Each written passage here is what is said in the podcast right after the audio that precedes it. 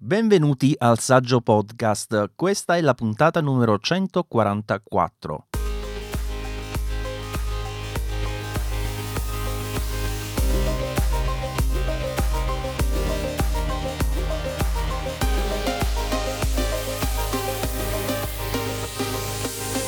Prima di presentarvi il mio ospite di oggi, Devo ringraziare intanto i nostri donatori, in particolare quelli che fanno parte della categoria Saggio Maestro sul mio TP e sono per um, questo mese Paolo Massignan, Francesco Fantini, Roberto Dorta, Gianluca Nigro, Pierpaolo Lambrini, Fausto Marso, Paola Bellini e Pierpaolo Milan. Grazie, grazie davvero tante e vi ricordo come al solito che nelle note dell'episodio trovate il link alla mia pagina TP per avere ulteriori informazioni. Ma c'è un altro ringraziamento perché è arrivata una recensione al nostro podcast da parte di MaxMax6262, eh, 5 stelle, dice sempre in attesa e aggiunge si aspetta con ansia una nuova puntata, sempre troppo poche, ma di qualità. Bravo e bravi anche gli ospiti. E quindi arriviamo proprio a lui, l'ospite della puntata, Jacopo Reale. Ciao! Ciao Maurizio, grazie per l'invito e finalmente poche puntate di qualità e siamo qui pronti per eh, parlare comunque di argomenti tech. Infatti, argomenti tech, non siamo Easy Apple, ma ovviamente saggiamente è sempre stato molto legato a quel mondo. Usiamo, bravo, lo stavi dicendo tu e ti stavo rubando magari gli auguri a Luca e Fede per la 600 che tra l'altro è uscita ieri, quindi bella cifra, però anche il saggio podcast oramai è io lo dico da ascoltatore, un'affermazione del podcasting italiano della prima epoca, per cui complimenti ovviamente a te, a tutti gli ospiti che ci fate compagnia perché poi appunto io solitamente ascolto, ma oggi sono qui per parlare di non so cosa. Vediamo, vediamo dove ci porterà un po' eh, la situazione in base a quelle che sono le ultime novità, ma anche le esperienze mie, tue di questo momento, eccetera, eccetera. Ma ovviamente anche io faccio i miei auguri a Luca e Federico per questa puntata numero 600, fa veramente impressione, noi siamo a 144, vero che effettivamente eh, non abbiamo, fin dall'inizio col saggio podcast, quando lo registravo sempre con Luca, stabilito una cadenza regolare e quindi è stato difficile riuscire a avere quei numeri, però cerchiamo comunque di fare del nostro e di essere abbastanza sul pezzo.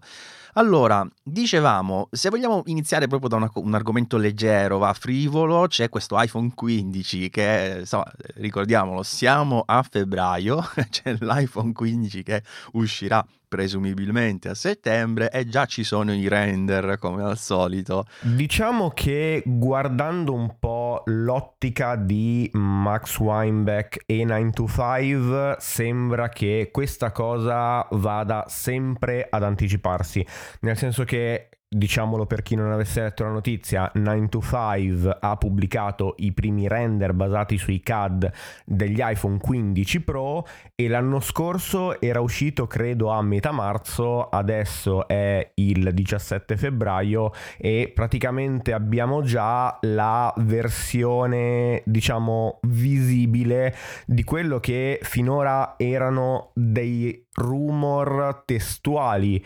E questa cosa a me personalmente piace perché vanno bene i rumor però l'occhio vuole la sua parte e i leak visibili sono diventati qualcosa che mi stanno facendo crescere diciamo così la curiosità ma anche poi la voglia di avere questo telefono, perché Maurizio, dobbiamo dirlo, io e te facciamo oramai parte da diverso tempo, meglio, io ho sempre fatto parte, tu da qualche anno, della categoria Nomax e ad esempio io sono sempre stato affascinato dagli smartphone eh, vecchio stampo, quindi i 5.8 e con gli iPhone degli ultimi anni ho sempre percepito un telefono scomodo.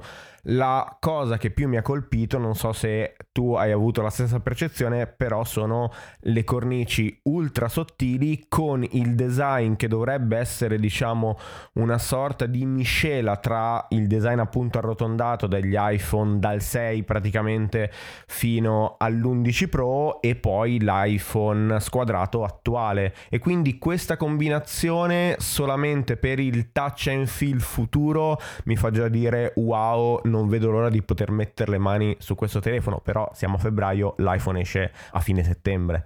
Infatti quello era il punto su cui effettivamente mi ero soffermato perché fa un po' sorridere, insomma, andare a, a vedere come sarà impugnarlo, eccetera. Ci stiamo parlando veramente di, di, di nulla, insomma, però la verità è che poi con grandissima probabilità saranno davvero questi gli iPhone perché ultimamente la tendenza è quella, cioè di andare bene o male a prenderci. Io ricordo ancora quando eh, si sono viste per la prima volta le camere in diagonale, feci un video dicendo ma, ma, sarà una fesseria, invece no, era vero. Poi tra l'altro si è capito che aveva un senso, ma a parte questo, iPhone 15... iPhone 15 Pro. Pro, ok, chiarisco che sì, effettivamente io ho sempre preferito i modelli grandi da quando ci sono stati migliorati, cioè dal 7 in particolare, anche se il 6S c'era già Plus ma non l'avevo preso, il 7 l'ho preso Plus, l'8 l'ho preso Plus ma perché comunque quell'anno ne ebbi due perché eh, se ti ricordi è uscito insieme all'iPhone 10 che però era piccino, il 5.8 per i miei gusti era piccino, poi per l'iPhone 10, l'iPhone 11 ecco ho preso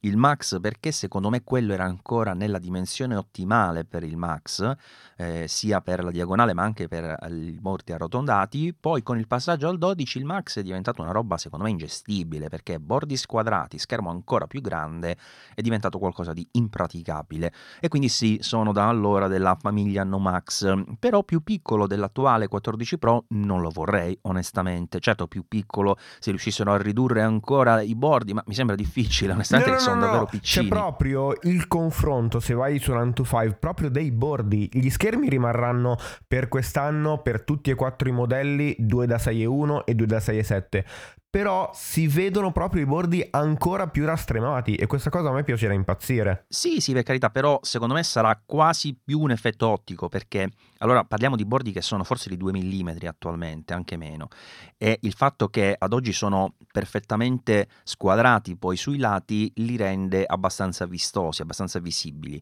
Se come si vede dai render di 925 ci sarà questo profilo che alla fine sarà piatto comunque, quindi non veramente curvo come quello degli iPhone precedenti, ma eh, piatto lateralmente, solo con una parte un po' più ampia di curvatura che va a collegarsi sul display, questo consentirà comunque di avere quell'effetto che alcuni chiamano 2,5D, cioè un po' curvo, che ti dà uh, una sensazione di minore visibilità della parte esterna e quindi credo onestamente che poi non cambierà più di tanto la dimensione, ma potrei dire una vaccata, insomma prendetela con le pinze.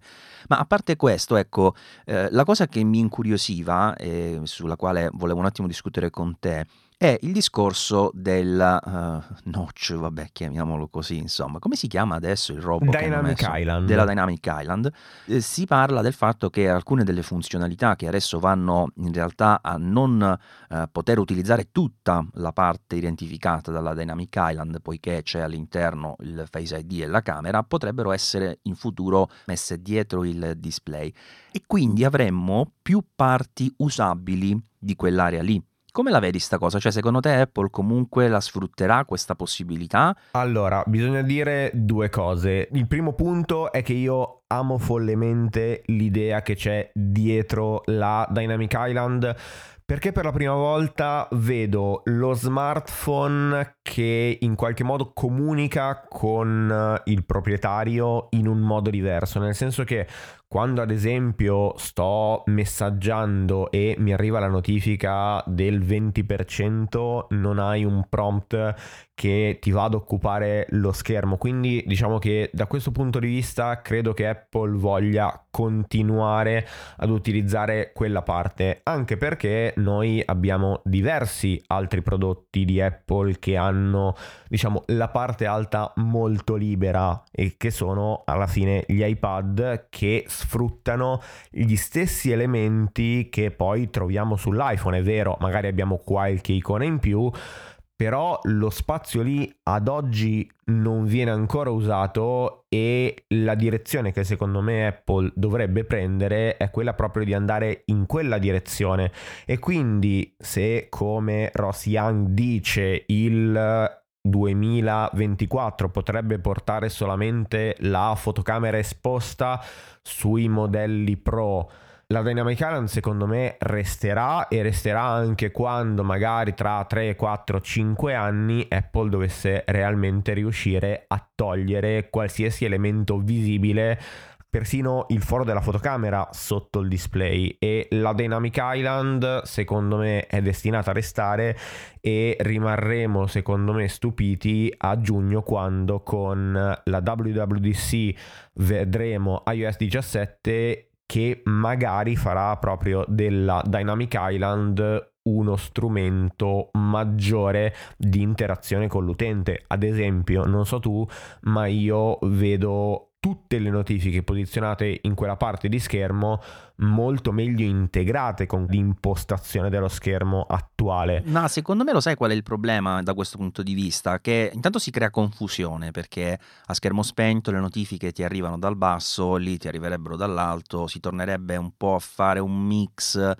che poi in realtà già c'è, eh, per carità, perché alcune notifiche ti arrivano lo stesso nella parte alta, però non lo so, la vedo un po' confusa come cosa, mentre trovo comunque molto efficace il fatto di segnalarti alcune attività che avvengono in background mentre tu fai altro. Quello è veramente fantastico. Cioè anche la semplice visualizzazione dei podcast mentre li stai ascoltando e usi il telefono per fare tutt'altro, oppure eh, mentre fai una telefonata. Tra l'altro, una chicca che ti segnalo, ma sicuramente l'avrai già notata, però è una di quelle cose che mi fa sempre strippare, cioè che quando fai una telefonata e hai eh, la funzionalità della Dynamic Island attiva perché stai andando a fare altre cose con il telefono, lui praticamente sulla destra dove c'è il V-meter che ti va a mostrare tipo l'equalizzatore della voce, insomma per capirci, no?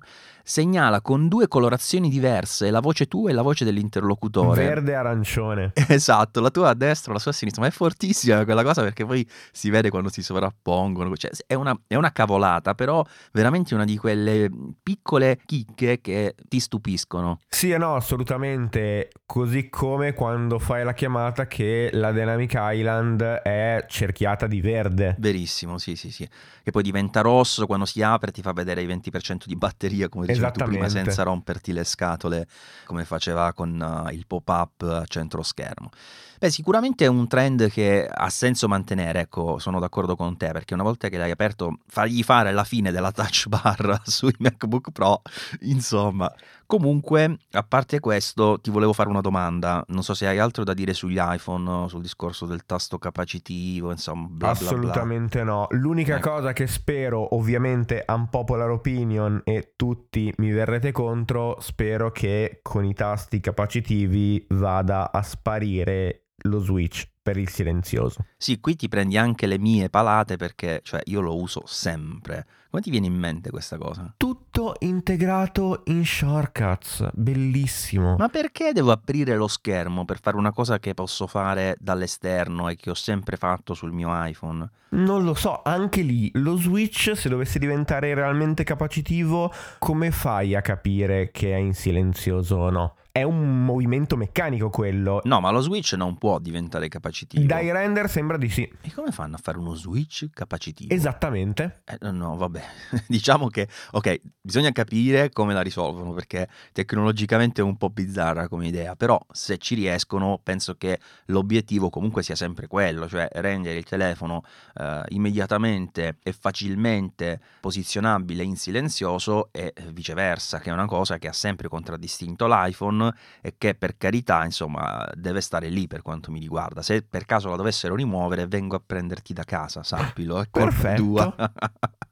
Senti, dimmi una cosa, ma tu sei ancora molto infognato, come si dice dalla mia parte, per l'iPad oppure ti sei ripreso un po'? No, ne ho comprati due. Oh, ecco, cioè, ecco. Non, non, ne ho comprati due, nel senso che, ed è anche colpa tua, e lo dico pubblicamente sul saggio podcast, dopo il tuo video ho detto, sai cosa c'è? Uh, visto che ovviamente sono rimasto molto scottato dall'iPad Pro M2 e avevo lì un pochino di soldini per cambiare iPad, ho detto, sai cosa c'è? Prendiamoci un iPad mini visto che Maurizio ne parla così bene. E adesso ho l'iPad mini, ovviamente affiancato al mio iPad Pro da 13 pollici del 2021 che è il mio giocattolino la sera sul divano e sono veramente veramente contento. Quindi a parte gli scherzi ti ringrazio.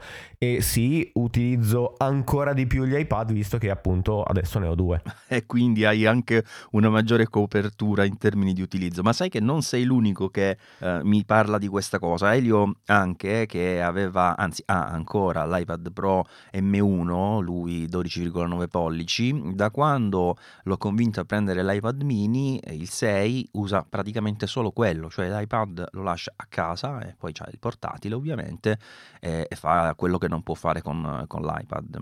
E oggettivamente sono due dispositivi che si completano molto meglio rispetto ad un iPad Pro che sta nel mezzo ma molto spesso non riesce a fare quello che serve. A proposito di questo, ti volevo parlare di una cosa. Io tanti anni fa, ma veramente tanti anni fa, scrissi un articolo che poi fatico anche a trovare perché non ricordo che titolo aveva, era un editoriale buttato lì così, parlando proprio dell'iPad e di come il suo sistema operativo, comunque il suo sistema di puntamento e di utilizzo sarebbe stato l'unico probabilmente conosciuto dai nostri figli, cosa che effettivamente mi sembra abbastanza palese, oggi è abbastanza scontato dirlo, al tempo mi permetto di dire che non erano in tanti a pensarla così. Però Apple non è andata avanti come doveva, eh, seguendo quello che era lo, sviluppo insomma, dell'iPad, e quindi abbiamo una situazione che io vedo un po' particolare perché è vero che i giovani d'oggi, se tu gli dai la possibilità di fare la stessa cosa con un computer o con un iPad, si trovano meglio con un iPad. Questo mi pare abbastanza palese perché sono nati utilizzando gli iPad, gli iPhone e gli viene istintivo premere sulle cose, anche sulle televisioni, quindi è, è naturale avere questo tipo di approccio. Però io mi chiedo ancora oggi, nel momento in cui poi un, un giovane di questi eh, dovesse crescere con quello che dà um, iPad iOS e anche con le ultime eh, incredibili e mirabolanti eh, avventure di stage manager e supporto di schermi esterni, se loro dovranno a, non so, anche 15 anni, non dico 50, fare qualcosa di un po' più evoluto con il computer, no? Comunque dovranno utilizzare un PC tradizionale perché con l'iPad non puoi fare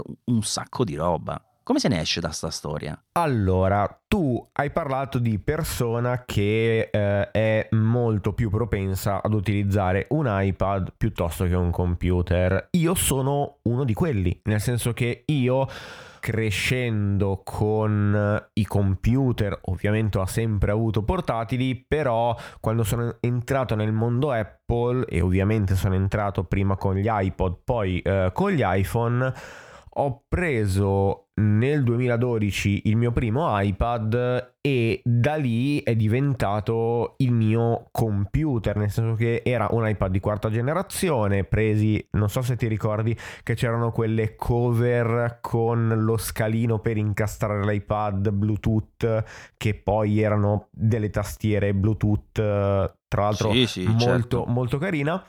E da lì poi per tanto tempo ho usato solo l'iPad come computer principale, nel senso che quando poi nel 2016 uscì il primo iPad Pro più compatto, quindi il 9.7, io me ne innamorai e da lì l'iPad è sempre stata la mia macchina principale, ci ho scritto la tesi di laurea e il computer nel mio caso è entrato poi successivamente proprio per la questione iPad, nel senso che volevo provare ad utilizzare Catalyst, quella cosa che oramai diamo tutti per certa perché con eh, i computer eh, Apple Silicon possiamo far girare le applicazioni native ma credo nel 2017 o nel 2018 purtroppo né io né Maurizio siamo Giulio quindi non abbiamo la memoria storica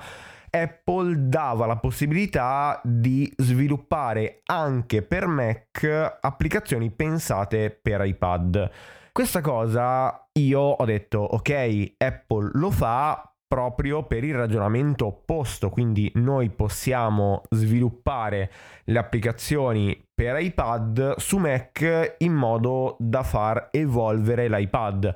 Alla fine purtroppo poi è quello che dici tu, nel senso che io faccio ad oggi dell'iPad Pro da 13 pollici ancora la mia macchina principale, però se mi penso nel futuro e parlo di futuro abbastanza vicino, nel senso che quando cambierò iPad probabilmente passerò al modello piccolo perché è vero, Apple ci sta dando tante possibilità con Stage Manager, che è una cosa che onestamente ho apprezzato solamente con eh, la tastiera, anzi è molto interessante che una delle funzioni di iPadOS 16.4 che è uscito ieri in beta um, dà la possibilità di attivare e disattivare Stage Manager con uh, una shortcut, per cui magari potremmo avere un comando rapido per dire quando attacchiamo la tastiera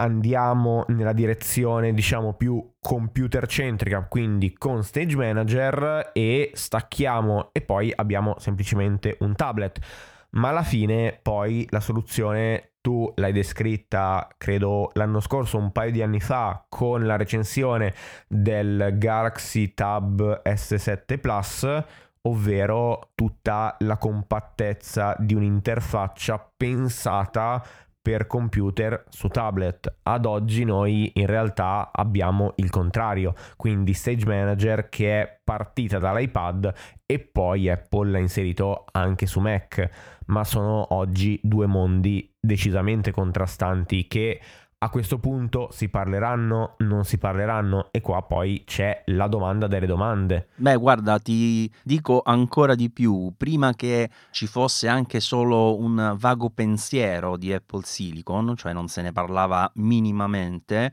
io già dicevo, ragazzi, guardate che gli iPhone hanno delle potenze che potenzialmente, scusate il bisticcio di parole, potrebbero essere utilizzati come computer, cosa che poi abbiamo visto con Samsung Dex, cosa che abbiamo visto più di recente anche con il tablet, l'interfaccia a scrivania ed è effettivamente questo, cioè non è che non bisogna essere visionari per vedere delle cose che sono proprio davanti ai nostri occhi, è semplicemente che in parte ci vuole del tempo, per carità lo capisco, in parte c'è anche una mancanza di impegno se vogliamo, perché è una direzione questa che certamente andrà a potenzialmente ledere quelle che sono anche le quote di, di vendita, insomma, no? Perché fai conto che un iPhone, perché diciamocelo, un iPhone moderno come anche i precedenti, ma anche con funzionalità minori, possono far girare macOS, punto, cioè magari li devi dotare di un po' di RAM in più, ma possono farlo, allora tu hai un mondo davanti che per moltissimi professionisti anche che sono sempre in giro, eccetera, eccetera, con un dispositivo praticamente gli hai svoltato la carriera perché ti portano l'iPhone, lo attaccano a un proiettore, ovviamente con porta USB-C, lo attaccano a una postazione con, una, con un dock e hanno un computer comunque semplice e reattivo per attività d'uso ufficio. Insomma, sono tutte cose che purtroppo arriveranno, secondo me devono arrivare, è solo questione di tempo e di opportunità probabilmente lo farà qualcuno bene prima che lo faccia Apple e questo la spingerà forse un gradino più avanti perché queste cose come ti ho detto le fanno già gli altri per carità però sappiamo che Apple ha una certa attenzione e quindi mi aspetto che quando farà una cosa del genere funzioni meglio. D'altro canto devo dire Stage Manager non mi dà questa sensazione, cioè Stage Manager è fatto proprio con uh, le, le fette di prosciutto sugli occhi, cioè come gli è venuta in mente quella gestione di finestre, cioè perché pensare ad un sistema che ti rende difficile capire dove stai mettendo una finestra perché decide lui quando liberi dove va?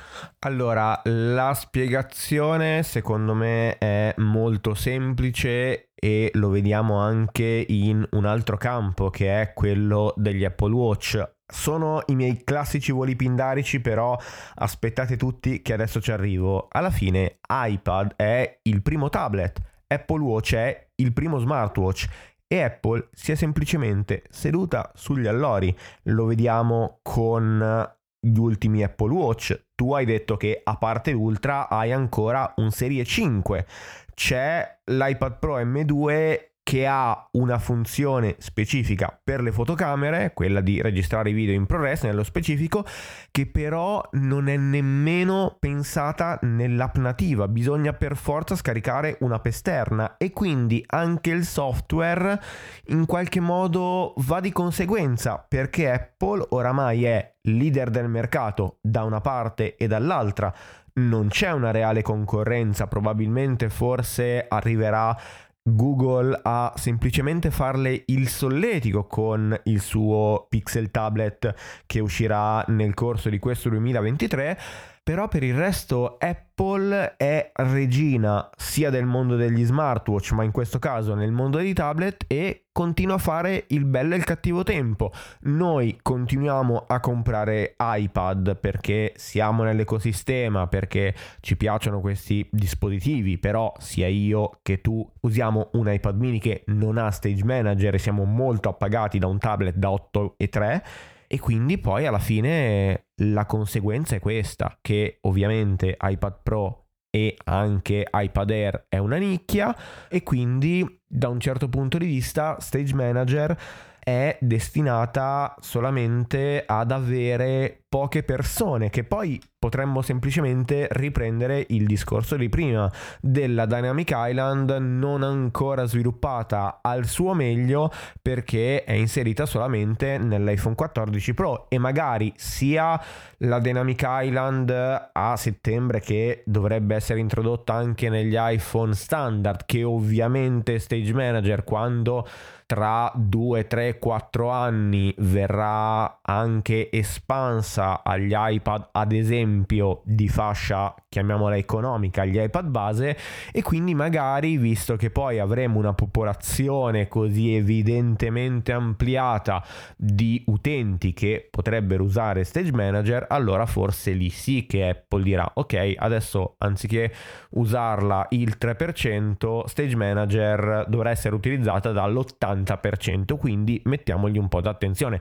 E ricordiamoci che con iPadOS 16, a parte Stage Manager, l'unica vera novità è il meteo, punto. E l'applicazione orologio? C'era prima l'applicazione orologio? Sì, sì. Ah, ok. Però non c'è la calcolatrice. No, l'applicazione orologio è arrivata su, mm, su, Ventura. Esatto. Che quella non ce l'avevo prima e adesso l'ho trovata e, e, e, sempre dovevo scaricare le applicazioni per fare il cronometro. E finalmente adesso ce l'ho integrata nel computer. Vai a capire perché non è arrivata prima, non si sa.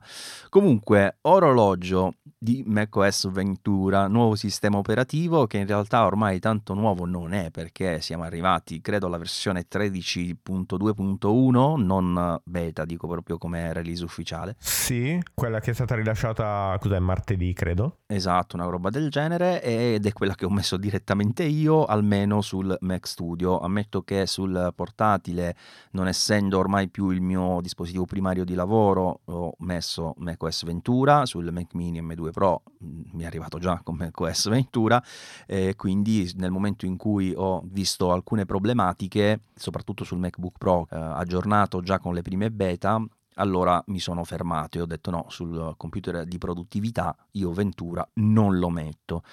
Per fortuna devo dire che l'attesa ha ripagato, perché dopo questo upgrade che ormai ho fatto credo un paio di giorni fa, non ho avuto per ora toccoferro e anche altre cose innominabili, eh, non, non, si è rotto il computer, non è esploso, non mi ha detto niente di strano e quindi già è un mezzo miracolo, perché sul portatile io ho avuto quei problemi delle notifiche che ti uscivano a raffica ogni volta che riavviavi il computer per applicazioni. Sì, sì, anche a me. Eh eh, poi ho avuto problemi di crash assurdi su mail, cioè tu utilizzavi mail improvvisamente si chiudeva senza alcuna spiegazione, senza motivo, con il solito report che tu mandi, poi invii segnalazioni, a me non mi hanno mai risposto, non so se sono l'unico, quindi evidentemente... No, no, neanche a me. Eh, non c'è una grandissima attenzione, probabilmente ne ricevono miliardi, ecco, però insomma datela, usate uno di questi sistemi di eh, linguaggio artificiale per dare delle risposte, almeno finte, però di, di, cortesia, insomma, dai, stiamo perdendo del tempo per migliorare il vostro software come minimo, ecco. Comunque, insomma, devo dire, adesso funziona, funziona almeno nelle parti essenziali, non sto avendo problemi. Tu come ti stai trovando? Torniamo al discorso di prima. Io il Mac lo uso molto poco perché il mio dispositivo primario, anche per la produttività, rimane iPad però il Mac l'ho trovato molto meno problematico di iOS e iPadOS che quest'anno sono secondo me partiti molto meno bene di quanto in realtà innanzitutto noi volessimo perché vogliamo sistemi operativi reattivi. Forse eravamo addirittura abituati a sistemi operativi che erano praticamente stabili al lancio. Però io quest'anno macOS l'ho trovato molto meno buggato rispetto agli anni scorsi e magari il fatto di introdurre poche funzioni tipo l'apologio che citavamo prima potrebbe essere poi la scelta naturale che porterà ad Apple ad introdurre pochi elementi con i vari aggiornamenti e però rendere stabili i nostri dispositivi ti faccio una domanda, anzi ti propongo un giochino, ci stai? Vai, metto le cuffie, ah no ce le ho. Mi è venuto in mente sul, sul momento, eh, vorrei che tu mi dicessi, visto che oggettivamente c'è una situazione un po' particolare in Apple da qualche tempo, rispetto ad alcuni nomi di personaggi all'interno della, dell'azienda, se secondo te questi dovrebbero rimanere o andarsene. Che ne dici? Vai. Vuoi partecipare? Assolutamente sì.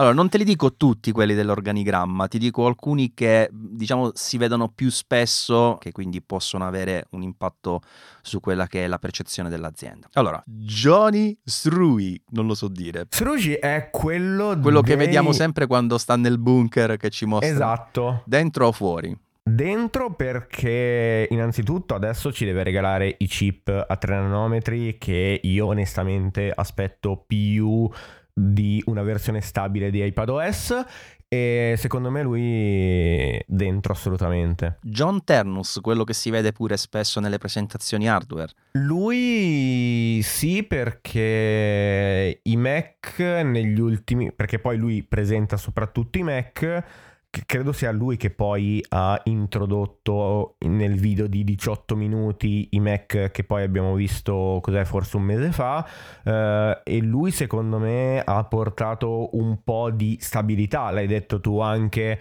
eh, nella puntata con Giulio sul blog ma anche sul canale YouTube eh, ha portato molto più organico in quella che è la famiglia dei Mac Verissimo. Luca Maestri? Luca Maestri, assolutamente sì. Eh, i, le trimestrali da record li leggiamo e lui deve far quadrare i conti e direi che da questo punto di vista non gli si possa dire nulla. Mazza, quindi tutti dentro mi stai dicendo. Vediamo, saliamo un po'. Craig Federighi. Come fai a dire di no a Craig, Mauri? Vabbè, dipende, ma io ti sto parlando però per quella che è la sua attività, software engineering, cioè lui è il vice president di tutto quello che riguarda lo sviluppo software tu non guardare che ti fa simpatia, però come personaggio, come importanza e come risultati che tu vedi nell'Apple di oggi, Craig Federighi, pensi che abbia apportato un vantaggio oppure che sia, stia diventando più che altro un problema? Secondo me è un po' la seconda, però dimmi e qua, tu. E qua ovviamente il mio come fai a dire di no era proprio poi un incipit a dire che è diventato il volto dei keynote, ma negli ultimi anni abbiamo visto una ricorsività e quindi per esempio io ti posso già dire che la novità di iPadOS 17 sarà la lock screen che su iPhone abbiamo visto lo scorso anno. Quindi il fatto che le novità stiano diventando sempre così strascicate nel tempo direi che forse per Craig vedrei bene magari un altro ruolo un po' più di facciata, magari anche poi un volto stabile dei keynote, però forse ha fatto il suo in Apple. Secondo me è vero. Va benissimo come persona di, di, facciata, va benissimo anche sicuramente con i contenuti, per carità, non è una persona che di punto in bianco diventa inutile o problematica, però di certo c'è la necessità di vedere qualcuno che spinga di più e meglio sul fronte software, perché ultimamente Apple non ha certamente brillato da questo punto di vista. EDQ, dentro o fuori? EDQ eh, dentro perché voglio che metta le camicie nei keynote, però fuori perché i servizi di Apple stanno prendendo sempre più piede, però c'è molta, non vorrei dire muffa, però tanti servizi stanno diventando un po' stanti. Per esempio, prendiamo Apple Classical che dovrebbe essere una versione per gli amanti della musica classica di Apple Music. Non l'abbiamo ancora con la 16.4, per cui sì, ha fatto molto bene perché è lui che poi ha lanciato Apple Music, però ci sono tanti servizi che ad esempio non sono in qualche modo poi arrivati da noi. Ad esempio una cosa su tutte che io vorrei vedere sul mio iPhone, sul mio iPad soprattutto, è Apple News. Quindi anche lì i servizi cosa ne dobbiamo fare? Stanno ovviamente prendendo sempre più rilevanza nelle trimestrali perché hanno anche aumentato i costi, bisogna ammetterlo, però oh, vorrei che anche da questo punto di vista Apple ci credesse di più. Va detto anche che sui servizi comunque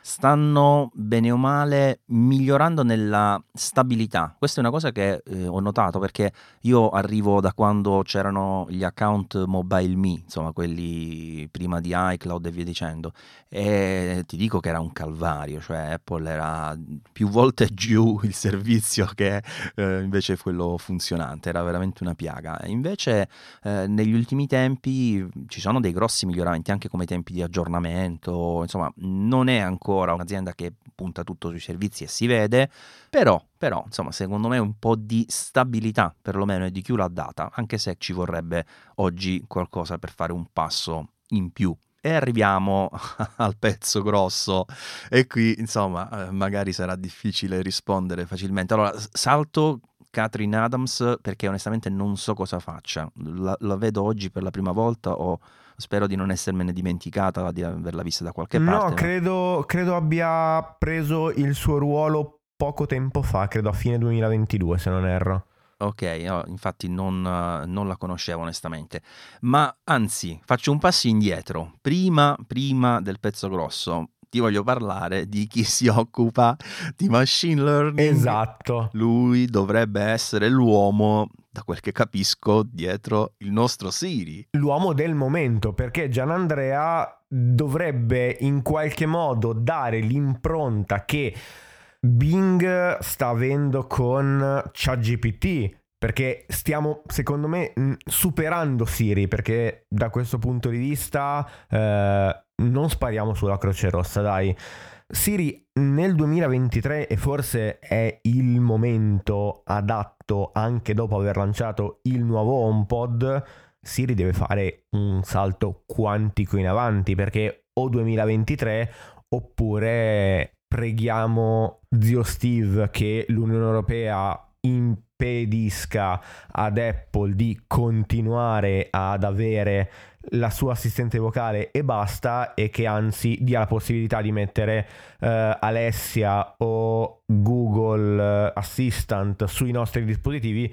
Almeno finalmente anche noi potremo parlare con i nostri dispositivi ma soprattutto farci capire e avere delle risposte decenti. Comunque poi la situazione qui è davvero complicata perché in realtà per come funzionano attualmente questi sistemi eh, che generano testo, che hanno la parvenza di un'intelligenza, ma tutto sono tranne che intelligenza perché non capiscono quello che stanno realmente scrivendo, integrare i risultati all'interno di una ricerca così, insomma, fatta vocalmente, insomma, può essere molto problematico. Bisogna vedere cosa fa Bing ovviamente con il suo lavoro con ChatGPT, però è comunque una deriva, diciamo, da tenere sott'occhio perlomeno questa, perché è facile portare queste mh, intelligenze, usiamo questo termine come fanno loro a sproposito, in direzioni scorrette in direzioni dove ti parlano di argomenti che ovviamente non capiscono, non conoscono, riportando potenzialmente anche informazioni inesatte, facendoti anche sbagliare potenzialmente qualcosa. Abbiamo visto di recente anche quelle utilizzate per fare compagnia che diventavano eh, problematiche a loro volta. Insomma, veramente è un, un, un argomento questo molto molto delicato, per cui a me basterebbe che si capisse quello che va a chiedersi e che si ottenga una una risposta perlomeno sui risultati delle ricerche. Io non voglio intelligenze artificiali, mi, mi, accontento di questo sistema, ma che funzioni decentemente. Per il momento questo credo sia già un risultato eh, pazzesco per uh, Apple da raggiungere perché sono veramente molto molto lontani. Insomma, a parte i timer e qualche stupidaggine non, non puoi effettivamente chiedere a Siri in maniera I decente. timer, il timer. Ecco. Perché su alcuni dispositivi ne possiamo mettere solo uno. Fantastico, fantastico. Vabbè, quindi andiamo avanti, arriviamo a lui, Tim Cook, dentro o fuori? E questa è una risposta complicata, lo so, però... No, è semplicissima. Ah, vai. Tim Cook ha fatto il suo. È arrivato nel 2011, ha fatto in modo che un'azienda che era ovviamente l'impersonificazione di Jobs, perché Apple era Jobs, è diventata poi l'azienda che conosciamo oggi, quindi una Apple che per esempio ci dà la possibilità di scegliere il taglio di display dell'iPhone perché arrivavamo dai tempi del 3 pollici e mezzo, 4 pollici e solamente con Tim Cook abbiamo avuto i 4,7 e i 5 e mezzo. Quindi una Apple che cresce nel tempo tanti prodotti Apple li sta sviluppando, si parla ancora di questo visore e possiamo dire che se l'era di Jobs fu l'era dei prodotti mobili ovviamente, quindi iPhone, iPad, iPod e quella di Tim Cook è l'era degli indossabili, quindi Apple Watch, tutta la famiglia degli AirPods e delle AirPods Max Adesso però dobbiamo chiudere il capitolo di Tim Cook che ha fatto il suo e poi da uomo delle operations ha fatto in modo che è diventata la prima azienda a superare i 3 mila miliardi di dollari quanti zeri che ci fanno addirittura confondere. Quindi chiudiamo il capitolo degli indossabili, probabilmente con i prossimi eh, annunci e quindi con i glass. E poi andiamo in un futuro dove tutto, secondo me, dovrà ancora essere più integrato. Quindi arriviamo già ad un'integrazione che stiamo già iniziando a vedere, secondo me, dalla scorsa WWDC, però che deve diventare qualcosa di più solido. Per cui grazie team, ti vogliamo molto bene, però adesso prendi i tuoi soldini, vatti a fare una vacanza da qualche parte e metti Craig Federighi, non lo so. Ma che questa poi è l'altra mm, cosa problematica, perché cosa ci fai dopo con questa azienda? Perché o c'è qualcuno che come lui fa quadrare i conti in maniera perfetta, o c'è qualcuno che la sappia guidare dove non, è andata mai, per parafrasare Star Trek. E onestamente questa persona oggi non è facile trovarla. Stiamo vedendo anche che tra le persone considerate in gamba uh, in, uh, in quel della Silicon Valley, vediamo questo Elon Musk che con Twitter sta facendo uno sfacelo e non lo so, non so veramente se oggi c'è qualcuno intorno a noi che possa prendere un'azienda di questo calibro e portarla avanti dopo il 2023, tirando fuori cose nuove, cose in linea con l'azienda. Boh, è, è dura ragazzi, cioè, e non credo neanche che stiano facendo scouting onestamente, perché... Assolutamente no probabilmente come dici tu è più una questione adesso di vedere un, un, personaggio un po' arretrato che si faccia avanti. Il problema è che Craig Federighi è diventato un po' una barzelletta secondo me. Assolutamente, eh. cioè, ho parlato di lui perché forse è il volto più rappresentativo, proprio inteso come faccia, cioè quando noi vediamo Craig comparire negli eventi sappiamo che è il momento un po' di rilassatezza e quindi non abbiamo più quel rigore di Tim Cook che poi è una persona totalmente diversa da Jobs perché ad esempio mi riguardavo forse un paio di settimane fa la presentazione dell'iPhone 4 e Jobs praticamente presentò dal primo all'ultimo componente del telefono. Lui è, dico, sì, abbiamo un nuovo iPhone e adesso ve lo dice Schiller o Watts. E, e ci arriva correndo con i capelli al vento. Cioè, non lo so, non lo so. Comunque credo che anche loro ci stiano a rimuginare sulla questione perché non è facile, non è assolutamente facile e soprattutto è una responsabilità con una quantità di zeri non indifferente. Quindi la questione è che probabilmente più di una persona sarà interessata a quel posto, ma eh, probab- non lo so, forse non ne stanno neanche cercando nessuna.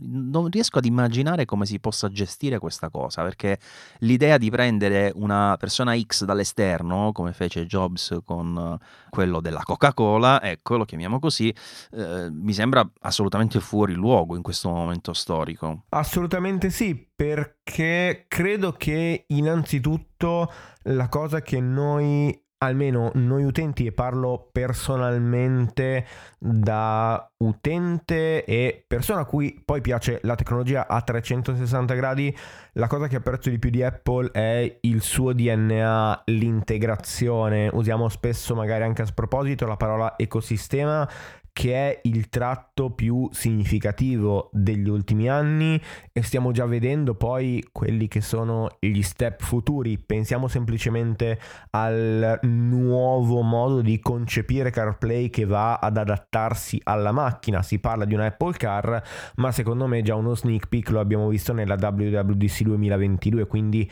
anche la macchina che diventa un'estensione dell'iPhone um, e tanti servizi di Apple Apple stanno andando nella direzione di andare ad abbracciare l'ecosistema, quindi se tu usi iMessage, purtroppo lo uso solo io e magari condividi un qualcosa, hai per esempio la possibilità di usare App Clips. Mi è capitato condividendo un TikTok con una persona che non avesse che non aveva quel social network quindi da questo punto di vista mi piacerebbe che il prossimo CEO CEO di Apple fosse interno semplicemente perché vorrei che un'azienda così importante continuasse ad avere il DNA che onestamente ho sempre apprezzato e vorrei continuare a comunque avere sui miei dispositivi. Assolutamente, sottoscrivo ogni parola e con questo direi che possiamo chiudere la puntata, Jacopo. Vogliamo fare un regalino barra consiglio? Vai. Se avete un iPhone e dovete cambiare batteria, fatelo entro fine mese perché dal primo di marzo tutte le batterie